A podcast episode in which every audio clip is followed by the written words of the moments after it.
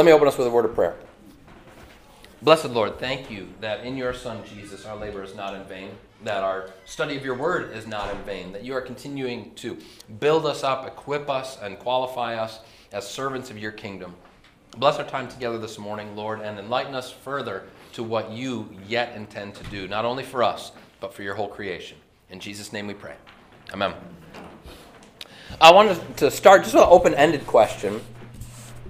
Have you ever experienced a rescue? Have you ever experienced a rescue? Feel free to, to share. Yeah, Tara. We were on a boat and had to call the Coast Guard because the boat caught on fire. The boat caught on fire? It was, it was pretty traumatic, even talking about it getting hot. Oh my goodness. How quickly was the Coast Guard there? Uh, quick enough. Yeah. Wow. You don't remember it? No. Tara remembers it well enough for both of you. I do. Um, I had taken, uh, good news, I had taken a Coast Guard class on safety, so. Wow. Sarah and I had lifeguards, vests on, the appropriate ones, and I started drilling. Got- I had a mirror and I had, so I could sing, signal, and I had a whistle. and Wow. I was really stressed out, very scary. Was it just the two of you? There was a third person with us. Wow. And, uh, So when you got rescued, how did that feel? Overwhelming relief, Mm-hmm. overwhelming relief. Yes. I mean, were you able to see them coming from a ways away? Yeah. Yeah. Yeah. That overwhelming relief. That's a good good way of putting it. Any others of you ever experienced a kind of rescue? You know, I think the- probably the first thirty-three years of my life, I was rescued like every day right. from something. Right. But there were times, you know, that I recall uh, yeah, And it's, it's odd though, because when I'm young, when I was young, I expected it. Yeah. I really did. I thought, well. You just assumed that rescue was going to come. Yeah, I, Yeah. I was always sure that whatever I did, I was gonna figure out a way of Right. being rescued out of this. When you're a kid, you don't know any better, right? You think, oh, I'm sure this is all going to work out. Uh, You, you think, I'm sure this is all going to work out. Oh, yeah. Yeah. Yeah. Yeah. Yeah. I was, uh, I remember, I recall I was sixteen and I hoboed for about sixteen, or about six months of my life. You did what? Hoboed, I'm not sure if that was a verb, but uh, yeah, Rode the rails. rode the rails. Did you really? yeah, that was, uh, it, that and, and a lot of walking and hitchhiking and. Have you turned that into a book yet? In, yes, in so many ways. yeah, okay. in Different ways, but, yeah, you, you know, you just kind of, uh, it was odd though, because I never distrusted, even at that time, I never distrusted that God wasn't gonna get me out of it Sure. Right. somehow. Right. Uh, it just always, it never occurred to me that I was in that much danger. Wow. Yeah. Now, it probably would, Sure. uh, you know, at Yeah. that time, uh, it just, I just expected that I was going to be rescued. Yeah. Yeah. It's uh, and I think I mean that another way to describe that is faith, right? I expected that I would be rescued. Right. It's faith. It's that confidence that I know that God is, is going to deliver me, if not in this life, then in the next, right? And that, that assurance. Do you want to cut us off? Anybody else have a, a rescue story to share? Yeah, Bill. The, the opposite, Oh, you didn't get rescued.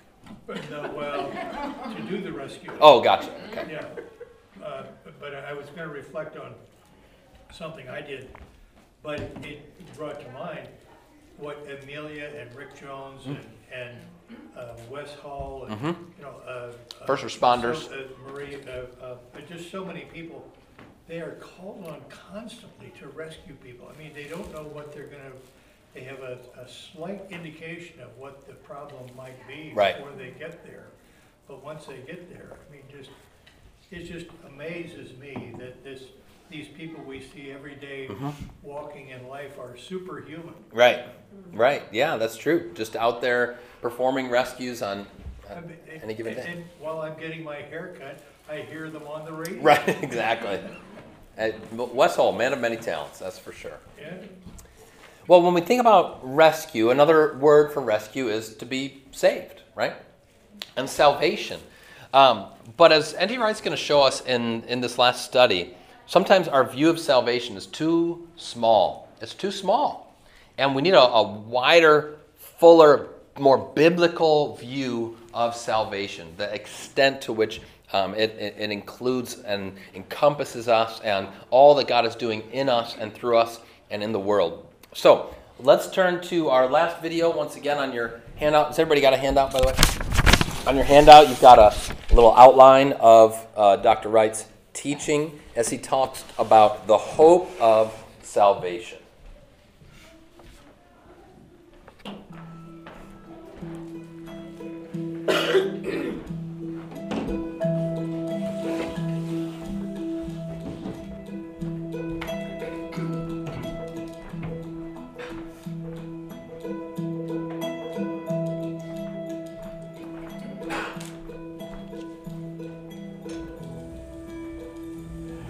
I'm here in the deer house in the old park at Auckland Castle.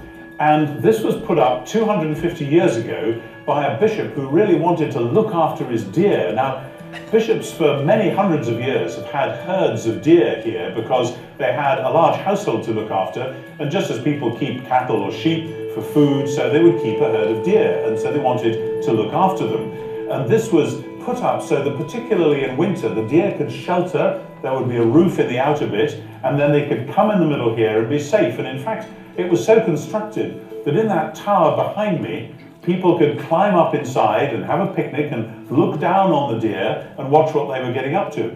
Sadly, we don't have too many deer around today because for some while now the park has been open to the general public, and so people walk in here with dogs, and the deer get shy and they smell the dogs, and so we don't see too much of them. But when I look in a place like this, I think, yep, this is a place of safety, of security. You'd come in here, and whatever there were outside predators, wolves, um, animals that might attack you, in here you'd be safe. Now, a lot of Christians think that salvation is like that. It's a wicked, dark world out there, but there's a place you can come in and be safe. And whether you call that place the church or the community of believers or whatever, that's the idea. It's bad out there, but we're okay in here. And of course, there's a sense in which that's true. Jesus himself spoke about a sheepfold in which he would bring the sheep in and then they would be safe there with him. But he said many other things as well, which make me think that this image of salvation really doesn't begin to do justice to what the Bible is actually talking about.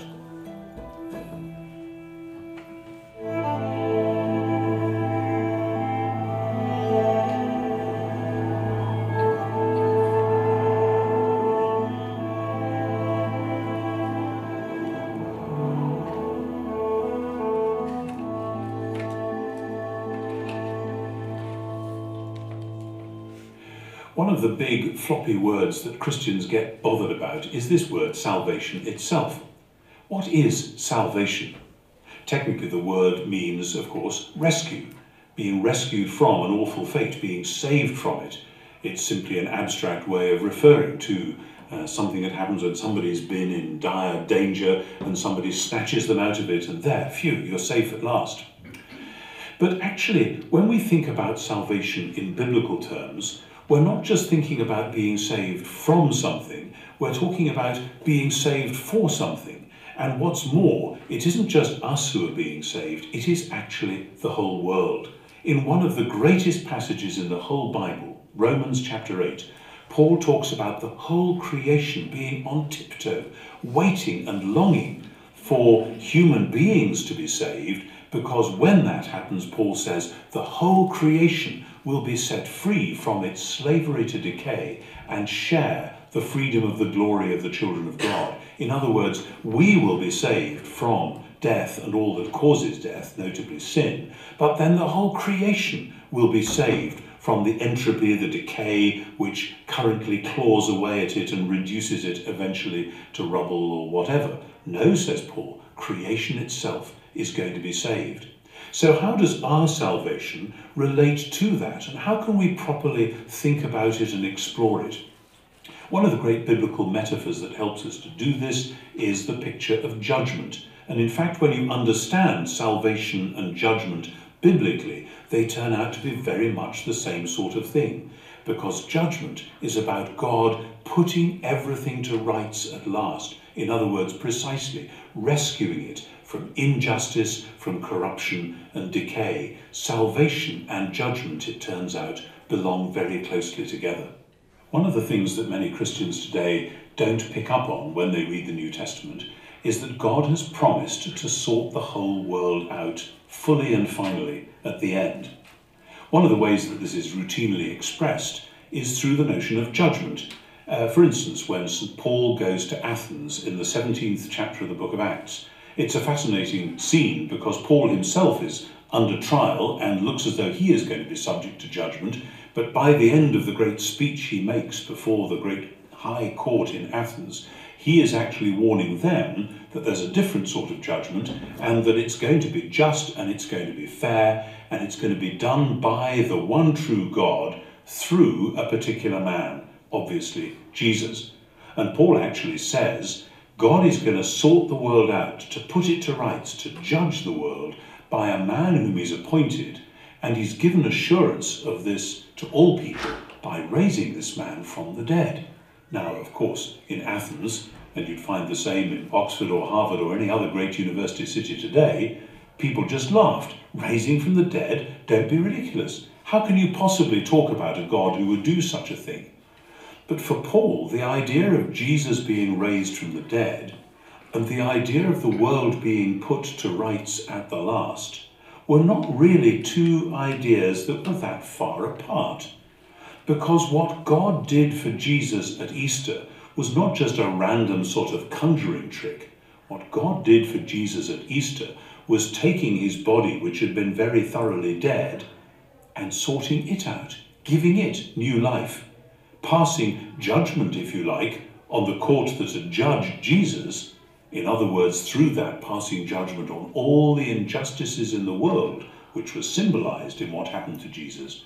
And when God raised Jesus from the dead, he not only said, This really is my son, he said, This is what I'm going to do for the whole world one day. I'm going to confront all the injustice in the world, all the misery, all the wickedness in the world, and instead I'm going to create a new world. And what's more, this Jesus, this my son, whom I've raised from the dead, is the one through whom I'm going to do that. Now, how did Paul know all that stuff? Did he just make it up? Well, Paul had undoubtedly thought through a great deal of this in new ways, ways that no one else had probably imagined before. But what Paul said was actually rooted again and again in the Old Testament. And when Paul goes back to the Old Testament, as often as not, he goes to the Psalms, which he probably sang and prayed, like many Christians to this day do, day by day, week by week, throughout his life. And in the second psalm, which many of the early Christians looked back to as one of the great initial statements of what God was going to do through the Messiah when he came, we find exactly this picture that God says to the one who is going to be the king, the Messiah, You are my son, this day I have begotten you. Ask me, and I will give you the nations for your possession, and you will sort them out. You will judge them. You will condemn where there is wickedness, and you will uphold where there is righteousness. In other words, way back in Scripture, part of the task of the Messiah is to put the world to rights, not all by himself, but as God's agent. And that idea of the Messiah as God's agent, which goes back from Paul to the Psalms, goes back from the Psalms to something even more basic, which is the biblical vision of humankind itself. When God made the world, He didn't make it simply as a random place in order to run off and do its own thing. God put into the world one particular creature whose job was to reflect God's wise order into the world. Imagine an angled mirror in which you look down and then you look out through that mirror. Or if you're looking this way, you look in and the mirror reflects your gaze upwards. God put into his world an angled mirror, and it is called humankind. That's what it means when the Bible says we are made in the image of God. It means we are meant to reflect God into the world and to reflect, oh, this is a different point, but to reflect the praises and glory of the world back to God. So God has always designed it that the world is to be run through human beings. And when the world goes to the bad, as it did, not least through human beings themselves, interestingly, God doesn't scrap that particular calling of humans. He rather says, I'm now going to sort the world out through human beings. I'm not going to abandon the creation because it was a good creation, but I'm going to sort the world out in a way which is in harmony with the way it was made in the first place. How on earth is he going to do that? The answer seems to be gradually coming into focus throughout the whole scriptural narrative that God is going to come himself and be a faithful human being. And so the whole New Testament looks at Jesus and says, It's happened at last. He is the truly human being. He is the true Messiah. He is therefore the one through whom, in terms of Genesis, the living God is sorting out the garden once and for all, getting rid of the weeds and the thorns and the thistles, and planting the new seeds of hope, and ultimately enabling us to find the way to the tree of life. Now, this picture of God sorting out the world through the Messiah as the true human being is one which is then developed in a number of ways, and not least by, again, Paul himself. In the first letter to the Corinthians, Paul has a great chapter, chapter 15, when he talks about the resurrection. And he's not just talking about Jesus' resurrection, he's talking about our resurrection. But as the foundation for that, in 1 Corinthians 15, verses 21 through to 28, he talks in great detail about how that final victory is going to be won. And he calls it a victory because, let's be honest, right now it feels as though we're in a cosmic battle. Often the forces of light and the forces of darkness are locking horns with one another. Evil often seems to be triumphing over good, and many times that seems to go on much, much longer than we would ask or hope for.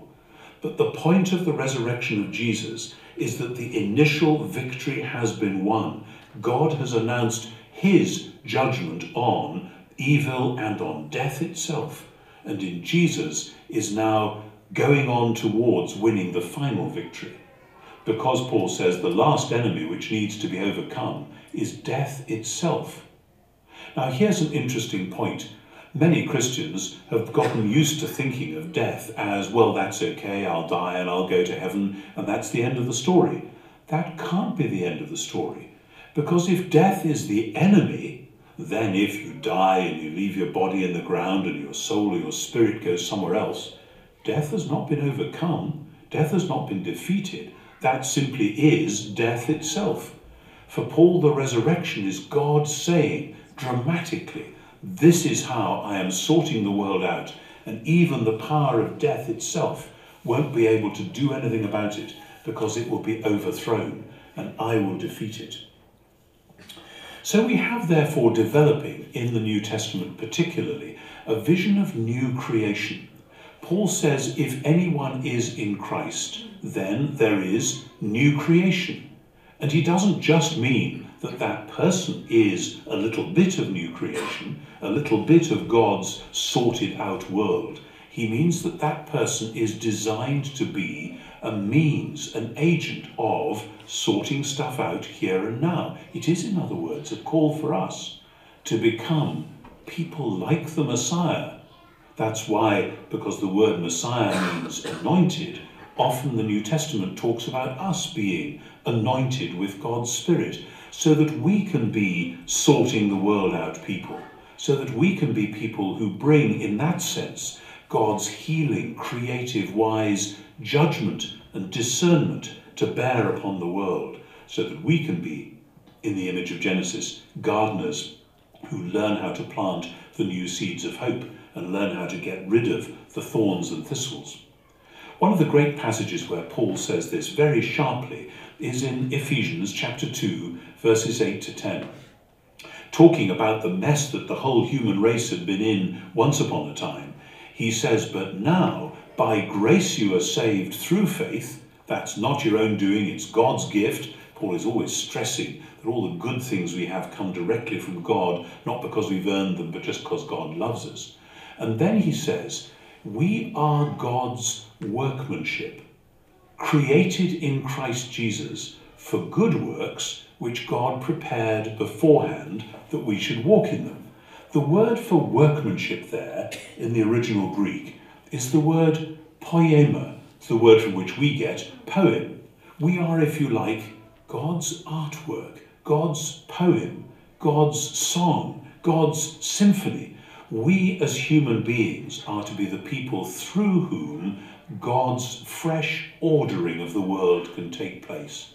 So when Paul says in that verse, God prepared us beforehand for good works, or prepared good works for us beforehand, he doesn't just mean good moral works, that we should do some good deeds here and there in order to earn favour, or indeed that we should just behave ourselves, live our lives in the way we should.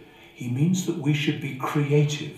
We should be people of new creation, able to do new things, to write new books, to sing new songs, to plant new gardens, to do new building to teach new things, that we should be people of new creation. That is the most amazing vision. When I see that, I'm astonished, actually, at how many people have an image of Christians as really rather boring killjoy people who have some funny ideas that they believe and then they just go about trying to persuade other people to believe those funny things as well. Really, if Christians knew what they were about, they should be people who are out there making the world come alive, making new things happen, opening new possibilities, giving people joy, uh, bringing love into people's lives, and not least, bringing them hope. That's what the hope of judgment is at its heart all about of God putting the world to rights at last, doing that through Jesus, but entrusting us, even now, even here, with the task of doing the small things that count as genuine signposts towards that ultimate reality. So, when we're talking about judgment in this sense that Paul has it, that the Psalms have it, uh, that much of the Bible has it, we're not talking about a negative judgment in the sense of God just being capriciously angry with certain people and lashing out at them or anything stupid like that. We're talking about that sigh of relief moment when suddenly the sky clears, the clouds roll away, and God has sorted it all out. And with that, we know that we are rescued, that we are saved. So God's judgment in Jesus Christ is actually the means of God's salvation. And that means that we too are entrusted with being bearers of salvation by being bearers of wise, healing, creative judgment in the world. That sets us an agenda which I suspect it'll take us quite a long time to work out.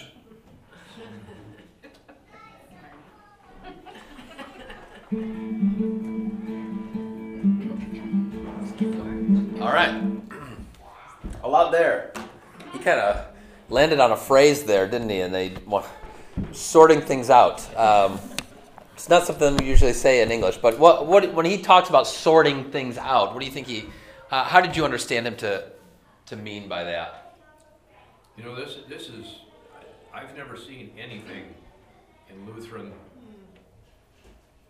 circles like this. This is beautiful. I, I, I've had this same concept for years. Yeah.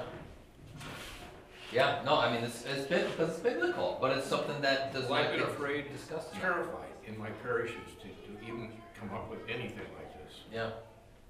I don't, it's, it's a shame that it's something people don't, don't talk about, don't point to in scripture. You know- It's right there. I know as, as I've created in the image of God. Yes.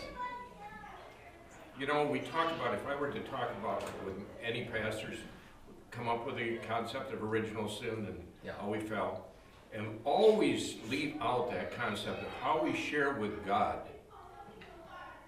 Creation. Yeah. We share with God the ability to create. I don't care what we're looking at in this room or in nature. Right. It was preceded with a creative thought. Right.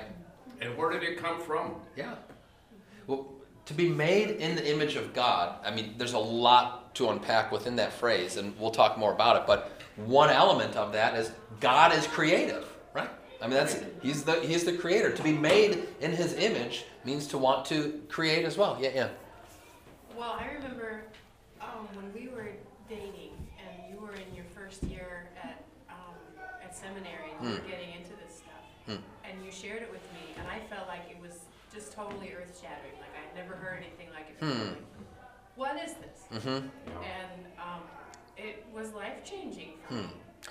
As Lutherans, we're really strong on what we call justification, right? Of how we are, are made right before God and that, that forgiveness of sins. And we should be. That's the, that's the heart of the thing. If you don't have that, you don't have anything else. But um, we tend to be not as strong on, if you will, the two ends of the biblical narrative. So, uh, at the, the beginning and what it means to be made in the image of God and some of the implications of that. Um, and then the end of things and what we're looking forward to. So I don't want to um, sound as though I'm saying, "Oh no, we need to focus less on forgiveness and justification." That's not that's not the point. The point is we wanted to get a more full-bodied, pardon the pun, picture of the resurrection and the hope that we have. Yeah, Bob. Yeah, you're saying it clearly. We've forgotten Luther most of the way because he had this all sorted out. Ah, that's right. But we teach justification and forgiveness as being saved from Yes. X, Y, and Z. Right. Luther says in the second article that I was saved for Yes. X, Y, and Z. Yep, that's right. And that's what needs to be emphasized, not what I was saved from. Right. That all goes away, but what we were saved for. Yeah. To really focus on that as baptized followers of. That- This is what you were saved for. This is why you were, you were created for. He didn't create Adam from, he created for. For. And we've been redeemed for. Yes. And so forgiveness isn't, it's always penultimate. There's something forgiveness does, that was in, the intention of forgiveness is Yes. something bigger. Forgiveness is a means, not an end. It's a, it's a penultimate phenomenon. Well, and so that's a great segue. First uh, bullet point I've got here under the discussion on your handout salvation means being saved from sin and for newness of life. Okay, now there's different ways that we, we could put that, but it's this notion that, yeah, it's that deliverance from something. But to go back to, you know, um, Sarah and, and Tara's experience on the boat, right? Okay, you were saved from the burning ship. Uh, that just sounds terrifying. I'm sorry if I'm triggering here, you here. Um, but like you didn't want to just live there in the middle of the lake, right? That's exactly On, right. on the Coast Guard boat, you were saved for a return to your home and your community and your life there, right? And similarly, as Christians, we are saved from, we're saved from sin, death, the power of the devil, but we're saved for a newness of, of life. So uh, that saved from is there in Jesus' name. His name's Jesus, for he will save his people from their sins. Okay, yeah, go ahead, Ed. Oh, well, I didn't want to interrupt your. Okay, well, let me just um, go through these scriptures, then you can. So, Titus 2, though, captures that, that latter side of it. Our great God and Savior Jesus Christ gave himself for us to redeem us from all lawlessness and to purify for himself a people for his own possession who are zealous for good works. You underline that zealous for good works. Wow. And then Ephesians 2, which he alluded to. Uh, the, the great 8 and 9, the classic Lutheran verses By grace you've been saved. This is not your own doing, it's the gift of God, not a result of works, so that no one may boast. Yes, yes, yes. But don't stop there. For we are his workmanship, his poema, as he said, created in Christ Jesus for good works, which God prepared beforehand that we should walk in them. So you are not only saved from, you are also, and even more so, saved for. Yeah, go ahead, Ann. Sometimes when a new chapter begins in your life, you, you have to find a way that you're going to something new instead of running Yeah. some, from something. Yep. Because if you're just running from something, there's no new life. Yeah, that's right. Yeah, Priscilla. I think the thing that excites me about this is that because we have a creative God, Mhm. He creates in us. So we don't have to think we have to do these things. Mhm. We're just faithful. And like w- when you, the copier guy, Yeah, you didn't know you were going to do that. No. I, I, to me, I love surprises. Yes. And when God surprises us by showing us and giving us things and showing that simple things that we've done, Yep. it, which seemed very natural to us, right. he was able to create something wonderful. And to me, that's that's what it's all about. Just Ah. Being faithful to. He didn't. You know, we just have to be faithful in. Mhm. And, and that doesn't even mean you're looking around for ways to insert Yes, yourself. right. It's just God surprises us. He absolutely does. Cool. It, there's uh, we, we're just constantly living in this, this giant Easter egg hunt where it's like, what, look at how, Yeah. what the Lord has already planted out there for us. And uh, yeah, Jesus says, open, open your eyes and see what's b- before you. The fields are ripe for the harvest. But yeah, that's, that's part of the, the gift of it too. Yeah, Carl. You know, I, I, I understand it in such a way that as a human being, I cannot not create. Yeah, I mean, even sitting here, I'm creating a thought. right. I can create a mess, right. but I cannot not create. Yeah. Now, the point how it gets sorted out in my mind and heart is that what is it that's shaping my creative thoughts here? Hmm. What is it that's going to make this creation that I'm doing something that would be glorified God? Mm-hmm. Sure, right. Uh, is it self-serving? Right. Uh, you know, along the way, as I think as I have grown through life, I'm going to be 80 this year. Get out of here. You know, whatever, well, whatever. But it's it's through those decades. It seems like each time along the way, I had something that seemed to serve me well for that period, Hmm. but it no longer does. Sure. So I can't say, well, that was a sin. No, right. It just doesn't serve me well anymore. I'm going to set it aside. And kind of to Ann's point, in each season of life, in different chapters, uh, God opens doors and new opportunities to serve in ways where He says, "I've got you here now, and here's how I can how I can use you." And we don't have to wonder or think, "Oh, God's got nothing for me here." Like if you're alive, you know, check your pulse, still breathing. Okay, then God's got good work for you, and He's prepared it in advance, right, right before you. Yeah, that's exactly right. So what do we lose if we lose one one uh, that that side of it, that for newness of life? So if you if you lop off that side of it, what difference does that make in in terms of our Christian faith and life? If you just focus on salvation being you're saved from sin and death, and you, you lose that saved for side of it, The, the joy of life. okay. Yeah. You, you might have you're like oh I'm, I'm glad that I got saved out of that, but I'm I'm missing that fullness of joy. Yeah. You know, they just destroy the talents, which, you know, they have a different concept than it meant a, piece of money, Yeah, but now talent, you know, Yeah. taking it from that standpoint. Yeah. Where we have this, and God gave it to the, to Right. us. We were born with it, Yep. you know, and now what am I going to do with it? With it. Yeah. You know, and, and it comes to that, not bury it, you know, Right. uh, let's see how it works in the community. It's yeah. Isn't that interesting? How in practice it's almost like we'll change that song. Hide it under a bushel. Yes, because I want to be careful. I, I mean, you know, it could. It's it's scary out there. I don't want my light to get blown out. And so yes, I'm going to hide it under a bushel. I'm going to bury it because I want to be you know, a shrewd investor. Okay. So go ahead. Yeah, and for me, it's just this simple, what's the point? What's the point? What was, if I'm saved from, big deal. Yeah. What's Yeah. the point? What's the point? So, um, I heard one teacher put it this way that salvation has both a trajectory and a means. Okay? And you want to hold on to both of these. So, the means is the, the life, death, and resurrection of Jesus through his vicarious satisfaction, his vicarious uh, work of satisfaction for our sins. That's the means. But God also has a trajectory of salvation, which is the renewal of all things, in which we live in and participate in even now as His reborn creatures. And if we lose sight of that larger trajectory, it's like, like Bob says, well, what's the point? Okay, cool. I've been saved, but what am I saved for? What's the good work He's got before me? Yeah, yeah. Yeah, if we focus on that saved from, it almost is this type of nihilism. Say more about that. Well, we, do- if we don't have a reason. Yeah. We just think, okay, I'm saved, so Yeah. going to heaven. Go, go into heaven, and that's the, that's like the, the most that we'd be able to, to say about it. Can I quit now beating my chest, mea culpa, mea culpa? Can I, can I? Mea maxima culpa. Right. It's my fault. Can My I- own most can I- grievous Can I fault. stop now and, and look forward?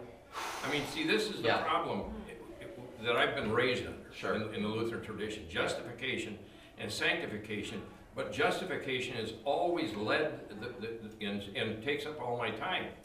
You know, uh, the mea culpa, mea culpa, mea culpa. you Yeah. and- So this it's a big question and it goes beyond today, but it is something where as Lutherans we're accused sometimes of staying mired in that poor miserable sinner sense and not moving forward into that redeemed saint sense. And I get it. Now I um, well, for one thing, I'm just too much of a of a company man to say, yeah, that's right. Let's get throw that stuff out. Um, and also, I think just pastorally and practically speaking, we need to hear that message of forgiveness over and over and over again. We don't move beyond it. Um, but at the same time, can it be emphasized too much? And can it be framed in such a way that we think, yeah, I, I that's all I am is that poor miserable sinner. Don't expect anything more of me because that's my real identity. Yeah, that can happen and that does happen. Very much so. Yes, Andy. It's kind of like uh, being Lazarus coming out of the grave, still being all wrapped up. Oh, that's good. And he couldn't get out of those himself. Sure. Others had to. Yeah. And so Yeah. It's a community effort. I like that. So. That, yeah, that's really good. So it's like if we were Lazarus and Jesus calls us out of the tomb, and we just say, "Okay, I'm just glad to be out, I guess. just stay wrapped up." And the Lord says, "No, I want to. Uh, I, I want to unwrap you too." And like you say, that that's that's a, a community thing too, and that's not just about our individual walk with Christ, but as the body of Christ going forward. Yeah. I think one of our downfalls, and uh, I actually struggle in the liturgy with I abhor miserable sinner Yeah. because our Heavenly Father taps me on the shoulder and says, I don't think I've ever called you a poor miserable sinner. I've called you my son, my beloved son. I'm not familiar with poor miserable sinner. I'm sorry. So we kind of do a, a revolving where we go back into the womb of sin and get, and, and we're just this wheel of pablum, and we never grow up into Christ. Yeah. The forgiveness of sins I enjoy doesn't take me back to that place. It continues to move me forward to the next step of serving Him. Yeah. You know, um, and I think this is what's critical. We do this circle, Right. And it's meant to be a, a trajectory. It's- and yes. forgiveness of sins is always stepping with me as I'm moving in, moving the kingdom into the world. Yeah. It gives me strength. It gives me hope. It it it picks me up when I stumble. Right. But I'm not on this silly wheel of forever infantile behavior. Right. Yeah. We're not. We're not hamsters. Um, he's. We are continuing to grow and to mature and into that likeness of Christ. Tara and then Bill. Yeah, two things. Um, I, Doug has told me that his very favorite part of the service, though, is the confession and absolution. Hmm. Feels like if he doesn't get here in time for church for that portion, Sure. he, even though he loves the rest of the service, Yeah, yeah. for him, he, he needs that every Right. Sunday. Yes. On the second part, though, about grow up, I- I've been thinking about, it's kind of like we're stuck in Sunday school Yeah. with our mentality. Right. And um, not going, going in here and learning more, Right. developing further. Yeah. Trying to- And you're a nurse, and so like there can be this notion of like a failure to thrive, right? Like if if um, uh, someone a child is malnourished and they're not able to thrive as they are, or a, or a plant, right, that, that has been nurtured. I think that can happen in our faith too. Doesn't mean you're not saved. Doesn't mean that you aren't a child of God, but that you uh, you have that failure to thrive as God wants us to. He wants us to continue to grow up more and more into into His likeness. Yeah. Okay. Sorry, Bill, and then Yeah, okay. go ahead, Bill. Uh, it, when you talk about the, to be saved from, Mhm. and then saved for. Right. It, this is a question to you. Sure. Or to whomever. It would, it, it, to me, it's almost as if saving from is an, a totally, kind of using a word that Ann used, a nihilistic. It's an inward, it, it's concentrating on me. Mm-hmm. And the save for is an outward. Mm-hmm. It's concentrating on, on others. Right. And do you, is there? Yeah. it- That no, that that's right. I mean, so the the ancient uh, image for sin from Saint Augustine, and maybe it's even older than that, is that what sin does is it it makes us curvatus in se, which means curved in on yourself. Okay, so the the image is of you looking at your belly button, right? That's what sin does, is it draws us in. Uh, the other day, I took Ellie over to, to Cognition, this cool little hands-on museum in Beulah. They've got a hedgehog there. And the hedgehog, he just, he cl- closes it on himself and he makes himself into a little ball. That's what sin does. Uh, but what Christ wants to do is to lift up our eyes, to take us n- no longer to be inward focused, but instead to be outward focused. So that uh, what forgiveness enables is that. So long as I don't know that I'm forgiven, so long as I'm anxious about where I stand with God, I'm always going to be looking back at myself and wondering if I have I done enough. So this is where forgiveness is absolutely vital and necessary to our, our life. But that's where it's also it's um, instrumental in the sense that we receive that forgiveness then to be able to lift our eyes up and to look outward and no longer just have to be looking at, at ourselves. That makes sense? If I could extend that. Sure. Uh, it, I, I don't know how to quite put this in words. It would seem as though traditional church that is collapsing is so inwardly focused on the from portion that they are being overtaken by the rise of a lot of churches that are focusing on the for uh, portion. They- They're, they're, they're, they're outwardly focused as opposed to inwardly Sure. focused. And there seems to be a correlation in my mind. Yeah. Well, I mean, Pastor Newton could speak to that. He's, you've, how many churches have you seen? But I, that resonates with my experience. And I don't think it's necessarily, you can't just say the church that has that outward focus is going to be the big church and the one that doesn't is going to be, it's, it's not quite that simple. But there's a vitality that comes with that outward look. So whether or not the church is 40 people or 400 or 4,000 people, uh, because there's plenty of large churches that are just focused on maintaining the organization too, right? So it's not merely a, a, the kind of thing like you can look at the, the size of it. It's what's the heart of the church, and is the heart sharing the heart of the Father, which is that He wants to um, share the, His His love with with our neighbors, with the world. Yeah. Uh, My earthly father, Hmm. by the time I was 18, had figured he had probably done as much as he could do to make me become independent. Yeah. And You'd already been you'd already hoboed for a few months by that time. But there was a foot in a certain portion of my anatomy that we, you know, that was present. And uh, I wonder, you know, in how dependent does God want us to be on God? Does He want us to remain Yes. as children always, forever and ever and ever, or does He want us to grow where we become less dependent? Interesting. Okay, so you guys catch what he's what he's saying there? Yeah, Bob, go ahead. Um, there's levels of dependence. He will always, if we're walking by faith, he will always take us into circumstances that are way beyond our power. Yeah. We just grow into deeper and deeper Yes. circumstances. Yeah. So we grow in deeper and deeper dependence upon him. Yeah. Um, we grow up, Right.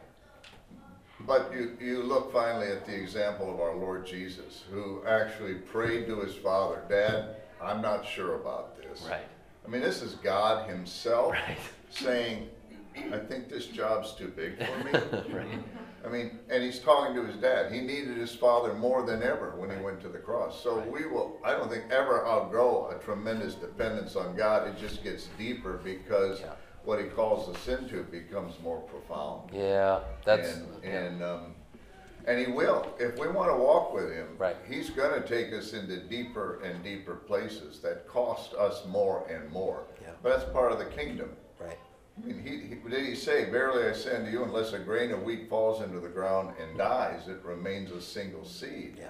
But if it dies, that's the, that's the outside husk, that's the thing that makes us curve in on ourselves. Right. Once he dies, he'll produce much fruit. Yeah. But it requires dying. Now, I really need him to help me do that. Right. Exactly. I'm Yeah. not into the die thing. No, right. I'd rather do the, the cling to life thing. But uh, yeah, I think Carl, it's that um, it's it's not that we move beyond. I think that would be a, a, a sad thing to say No, that not, we I didn't, I didn't mean, I. No, right. But it's that it's that deepening dependence Right, and yeah, that takes on a, a different different form. of looking at Yeah, that. that's good. All right, I want. I've got a couple other. Oh, well, what do you know? Um, let's see. Let me, let me think. The the big the big things that I wanted us to take from we've we've kind of touched on in this this conversation already. To just underscore and, put a pin on a couple of the points that that uh, Dr. Wright made also you know, our destiny is to share the image of God now and eternally, so that we, as His image bearers, uh, go out into the world, and He used that image of like a periscope, right? We're reflecting the Lord's light out to the community. And on, on the flip side, I was reading a book, and the, the author talked about um, how one day he was in the airport and walking around the, the airport, and he, he suddenly had this strange idea. What, what struck him as a strange idea, but he had been ruminating on what it meant to be made in the image of God and reading Genesis 1. And he just looked at somebody who was just passing by him, and he said to himself, Image bearer. And he just started looking at each person in the airport and saying, Image bearer, image bearer, image bearer. And he said it was a, a transform, transformational experience because he didn't just see what, what we too often do, which is not see people at all, but nor did he merely see them as just whatever, folks who are, happen, happen to be out there, neither here nor there, but as image bearers, people for whom Christ died. How can that change our perspective we look at our neighbors as image bearers? Because everyone is made in the image of God whether or not they happen to, to believe in God. He, every single person, He's created in, in His image.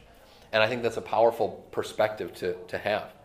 Until finally, what God is doing now, Romans 8 says, Those whom He foreknew, He also predestined to be conformed to the image of His Son, in order that He might be firstborn among many brothers. When we talk about, talk about sanctification, this is what, what it means is we're being conformed and made more and more in the likeness of our big brother Jesus, right? We are looking like him more and more until finally at the resurrection we will share that likeness in full because we will share his resurrected flesh as well. Yeah. One more. Go ahead. More. Sharing, sharing the image of God, mind, body, soul. Yeah. Can I somehow equate And that strength. Father, Son, Holy Spirit? You know, Ooh, yeah. uh, the Trinity being involved with my image of God. Yes. Mind being Yeah. the Father, maybe my body being the, the Son, and my soul being the Spirit, the Holy Sure. Spirit. Uh, yeah. No. There's. I mean, uh, many theologians through the through the ages have done that, or talk about um, your memory and cognition. There's different aspects to that. So yeah, for sure. I think there's a, a Trinitarian shape to our image of Godness. Also, in the fact that um, we are created for community. Right. It's not good to be alone. Why is that? Because we are made in the image of, of a triune God who is within himself a community of persons. Okay? Father, Son, and Holy Spirit. If you are made in the image of, of God who's Father, Son, and Holy Spirit, you are created for community. It's not good to be alone. See? Um, yes, good. Um, and then finally, this you know this big theme been hitting on the last couple of weeks, just that salvation encompasses the whole of creation. I want to uh, Romans eight he touched on, but and the Peter has this great little throwaway line in the sermon in Acts three you have here on your handout under number four. He says, "Repent therefore and turn back, that your sins may be blotted out, that times of refreshing may come from the presence of the Lord." and that he may send the Christ appointed for you, Jesus, whom heaven must receive until the time for restoring all things, which God spoke about by the mouth of his holy prophets long ago.